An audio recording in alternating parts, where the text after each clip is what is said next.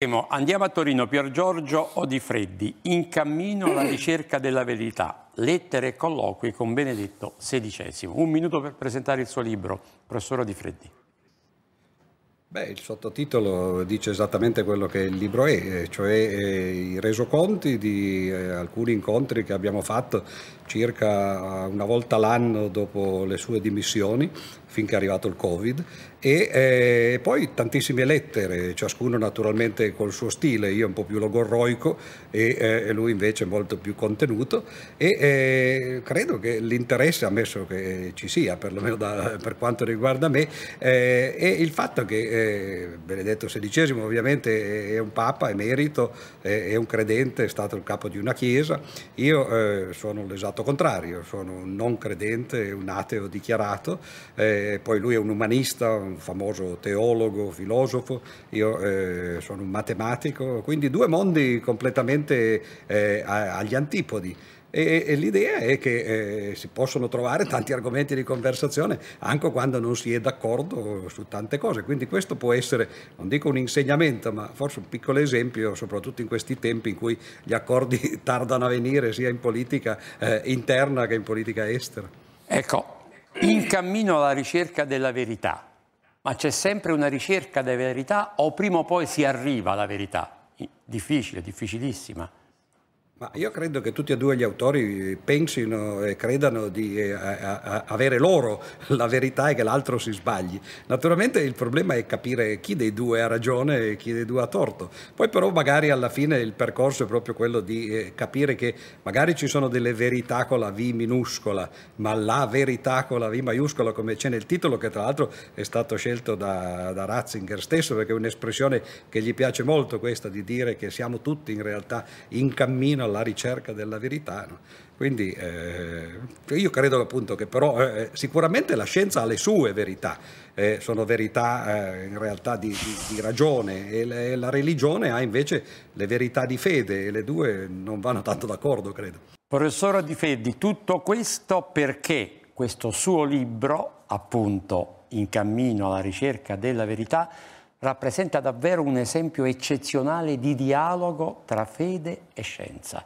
Lei, nell'arco di nove anni, vale a dire dal 2013 ad oggi, il Papa Emerito Benedetto XVI e Pier Giorgio Odifreddi, matematico tra l'altro ateo, si sono incontrati più volte, vi siete incontrati più volte di persone e avete intrattenuto un'intensa e profondissima corrispondenza epistolare. Lei racconta tutto in questo libro. Vuol raccontarci qualcosa anche questa notte a noi, professor Odifreddi? Sì, in realtà il libro è nato per conto suo perché eh, sicuramente non era pensato soprattutto le prime volte che andavo a trovarlo, eh, io in realtà avevo già scritto un libro che si intitolava Caro Papa ti scrivo, che era un commento al suo libro più famoso, eh, suo di, Ratz, di, Ratzinger, che si intitolava eh, Introduzione al cristianesimo. Però eh, era, era, fatto sotto forma di lettera, però eh, era semplicemente un escamotage letterario, cioè io non pensavo che l'avrebbe mai letto. E invece quando poi si è dimesso gliel'avevo fatto avere e eh, in realtà cosa fa un papa in pensione? Non, non, si sapeva all'epoca, era la prima volta che succedeva dopo secoli e in effetti credo forse per prendere distanza anche da tutte le, le cose che l'avevano poi portato alle dimissioni, eh, magari ha trovato un momento di sollievo, infatti poi mi aveva risposto con una lunga lettera che è quella poi che apre praticamente il libro, a parte il, semplicemente eh, i, i, prodromi iniziali fra, fra me e padre Ganswein.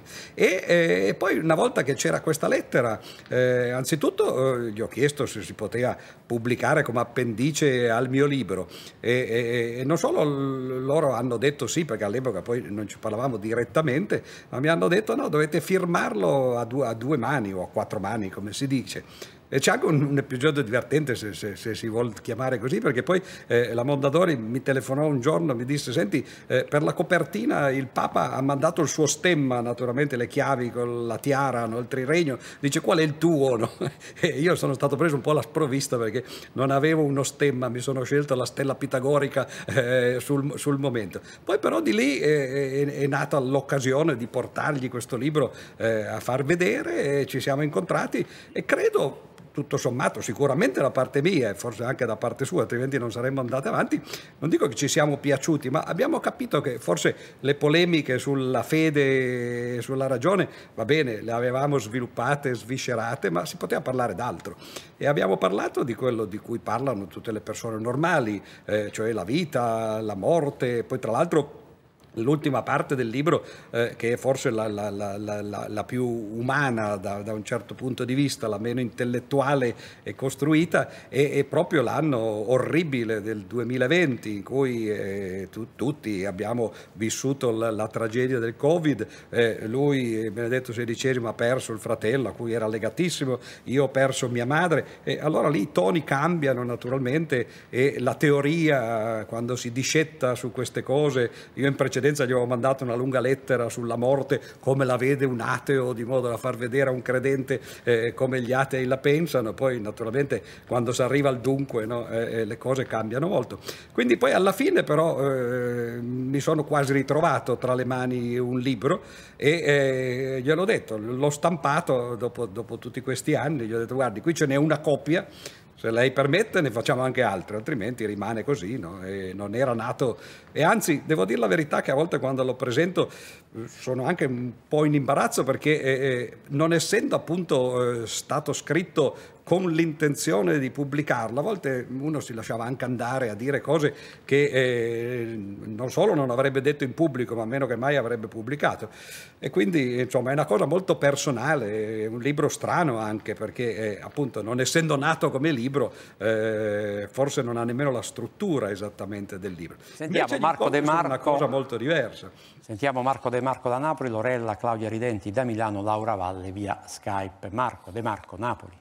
Allora, sì, sicuramente un libro disorganico, ma come spesso succede, i libri disorganici, cioè quelli che non nascono per essere libri, sono quelli più imprevedibili, più ricchi, più eh, anche interessanti. Questo libro intanto è un'enciclopedia, eh, ha un valore in sé, ma ha un valore anche perché rimanda a, a tante cose, storie, concetti, idee, e, e, e quindi è un libro che, che va letto, va, va, va, tenuto a portata di mano. Ma quello che mi colpisce di più, perché sono tantissimi gli argomenti, quello che mi colpisce di più è il metodo, cioè ed anche il valore scelto per questo metodo, cioè la franchezza. È impressionante il modo in cui eh, il Papa eh, risponde a, alle obiezioni di, di, Freddi. Cioè, in parole povere, alcune volte gli, gli dice sì, abbiamo, a, condividiamo, su questo concetto siamo d'accordo, però per esempio sull'Islam eh, gli dice, caro Di Freddi, eh, guardi, io ho studiato molto le, la storia delle religioni, lei su questo non ha capito quasi nulla. Oppure su un altro argomento gli dice, vabbè, su questo forse è meglio che, che, non parliamo, per esempio sulla storicità dei, eh, dei miracoli, capitolo molto bello, perché tra l'altro fa capire una frase di Wittgenstein, cioè eh, delle cose di cui non possiamo parlare è meglio tacere. Qui si capisce che cosa voleva dire quella frase, perché il Papa dice, vabbè, di questa storia è la storicità dei miracoli, cioè se sono veri o non sono veri, è meglio che no, non parliamo. Uh, e colpisce anche, a parte l'immensa cultura di Freddi, ma insomma faccio solo questo riferimento e, e, e basta, eh, colpisce anche l'ignoranza del Papa, cioè il, il, il, Papa che ammette di non sapere le cose e quindi chiede in, informazione. Tutto questo in qualche modo ti avvicina a, questa, a questo sapere davvero sconfinato e smarginato, dall'altro un, un po' ti, ti, ti, fa sentire piccolo piccolo rispetto a tante, eh, a tante riflessioni, ma per questa ragione è un bellissimo libro. Laura Valle, che, Gide, che ci dice sul libro di Freddi?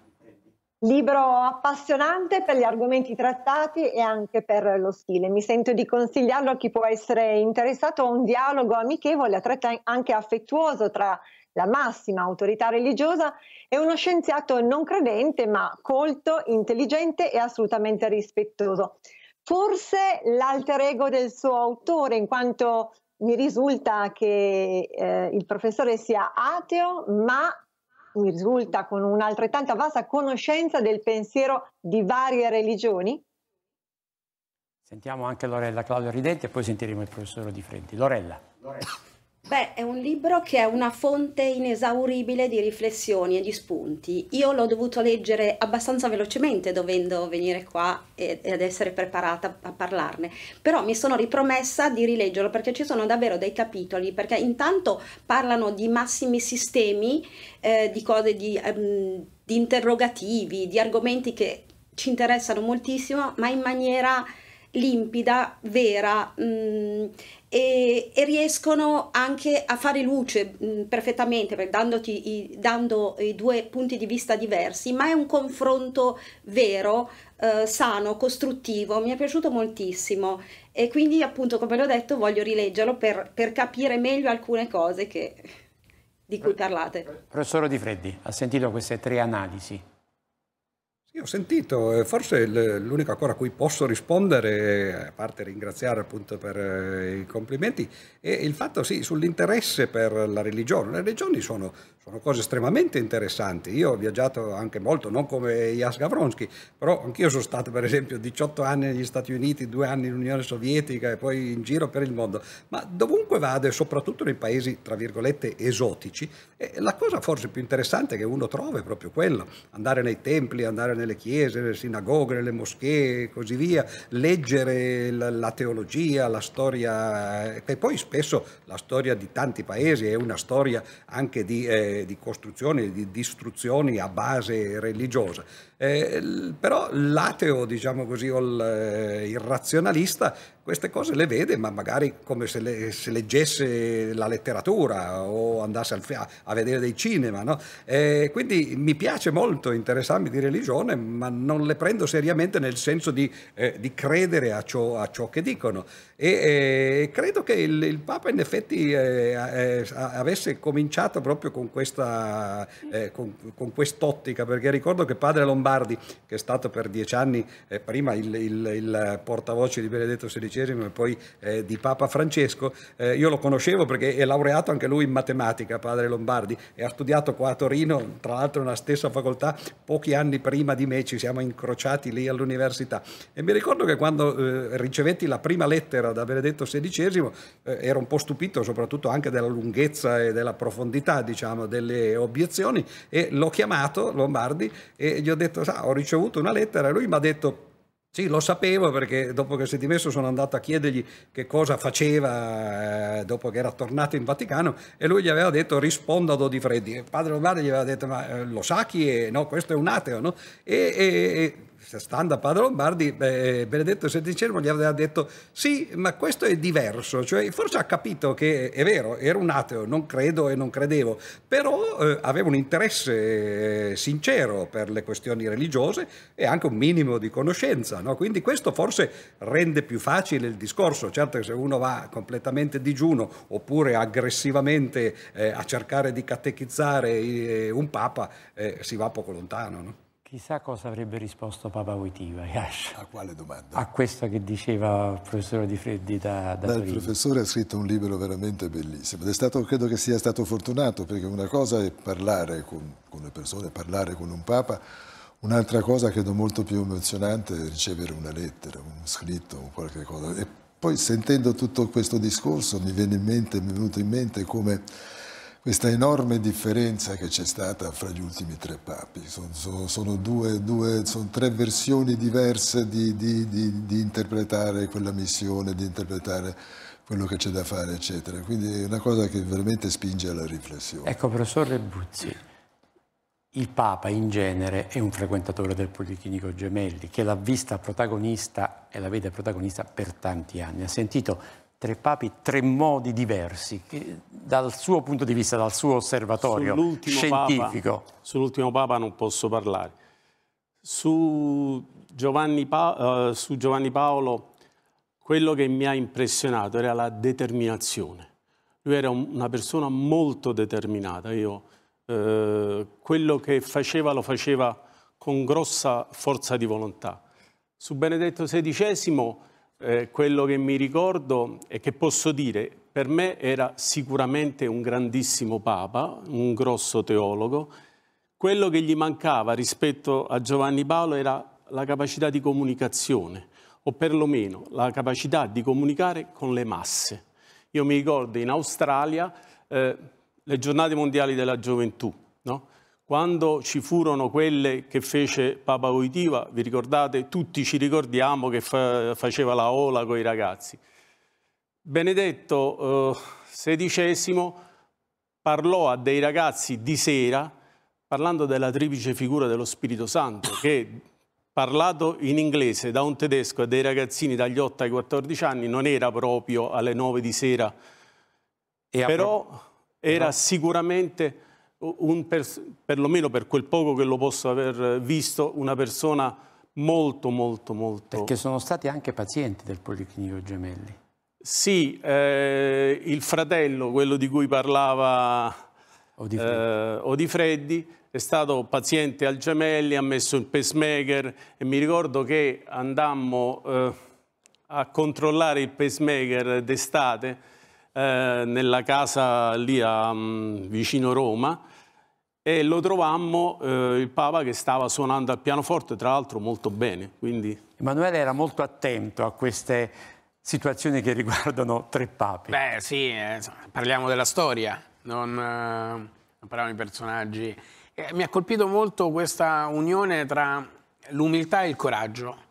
L'umiltà di mettersi in gioco avendo il coraggio naturalmente delle proprie idee, delle proprie posizioni, ma anche con qualcuno evidentemente che è, come dire, forse completamente diverso o forse con la ricerca della verità parlava, di cui si parlava prima rende più vicini anche due persone che hanno almeno apparentemente tutto da dividere. Ecco, prima di leggere un passo, Eleonora, colloqui e corrispondenza tra un papa teologo e un matematico ateo. Questa premessa potrebbe far pensare a dei duri scontri, professor Odifrendi, a posizioni inconciliabili. Non sono andate così le cose. Beh, ma in parte perché poi abbiamo appunto deciso di non parlare di quelle cose lì. Una volta che eh, si era assodato che eh, eravamo su posizioni diverse, lui quello che doveva dire sul, sulla fede e sull'atteggiamento dell'ateo l'ha detto nella prima lunga lettera eh, in cui tra l'altro, eh, come si diceva ad un certo punto, eh, ha preso delle posizioni molto dure. Lui mi aveva detto, lei è stato molto duro e franco con me, accetterà che io lo sia anche con lei. No? Quindi, insomma, non dico che mi ha preso a schiaffoni, ma eh, metaforicamente no? Eh, ci siamo un po' eh, combattuti. Dopodiché invece è subentrata appunto la curiosità. Lui tra l'altro è una persona molto curiosa, mi diceva che anche quando era professore all'università, quando era in Germania, frequentava ad esempio scienziati, aveva conosciuto von Weizsäcker, che era il fratello del presidente tedesco ed era uno dei grandi fisici del Novecento. Eh, era molto orgoglioso di dire che aveva studiato nella stessa università di Heisenberg eh, e, quindi eh, in realtà l'idea che la scienza e la fede non fossero lontane c'era, non è lui che ha scritto l'enciclica Fides et Ratio, è Giovanni Paolo II, però l'idea è quella, no? che le due cose in fondo sono compatibili e, e, da un certo punto di vista lo sono proprio da quell'aspetto di verità di cui si diceva prima. Tutte e due cercano la verità con mezzi diversi e magari trovano verità diverse appunto perché usano modi diversi di cercarla. E allora leggiamo un passo del libro di Pier Giorgio Di Freddi, In cammino alla ricerca della verità. Eleonora Puglia. Lui ricorda di essere entrato in seminario a 12 anni, più o meno il periodo in cui io ne sono uscito. Gli dico che ora, col senno di poi, ho capito che non avrei voluto diventare papa, meglio ministro della cultura, come il cardinale Ravasi, per cui in quel posto si hanno tutti i vantaggi e nessuno degli svantaggi.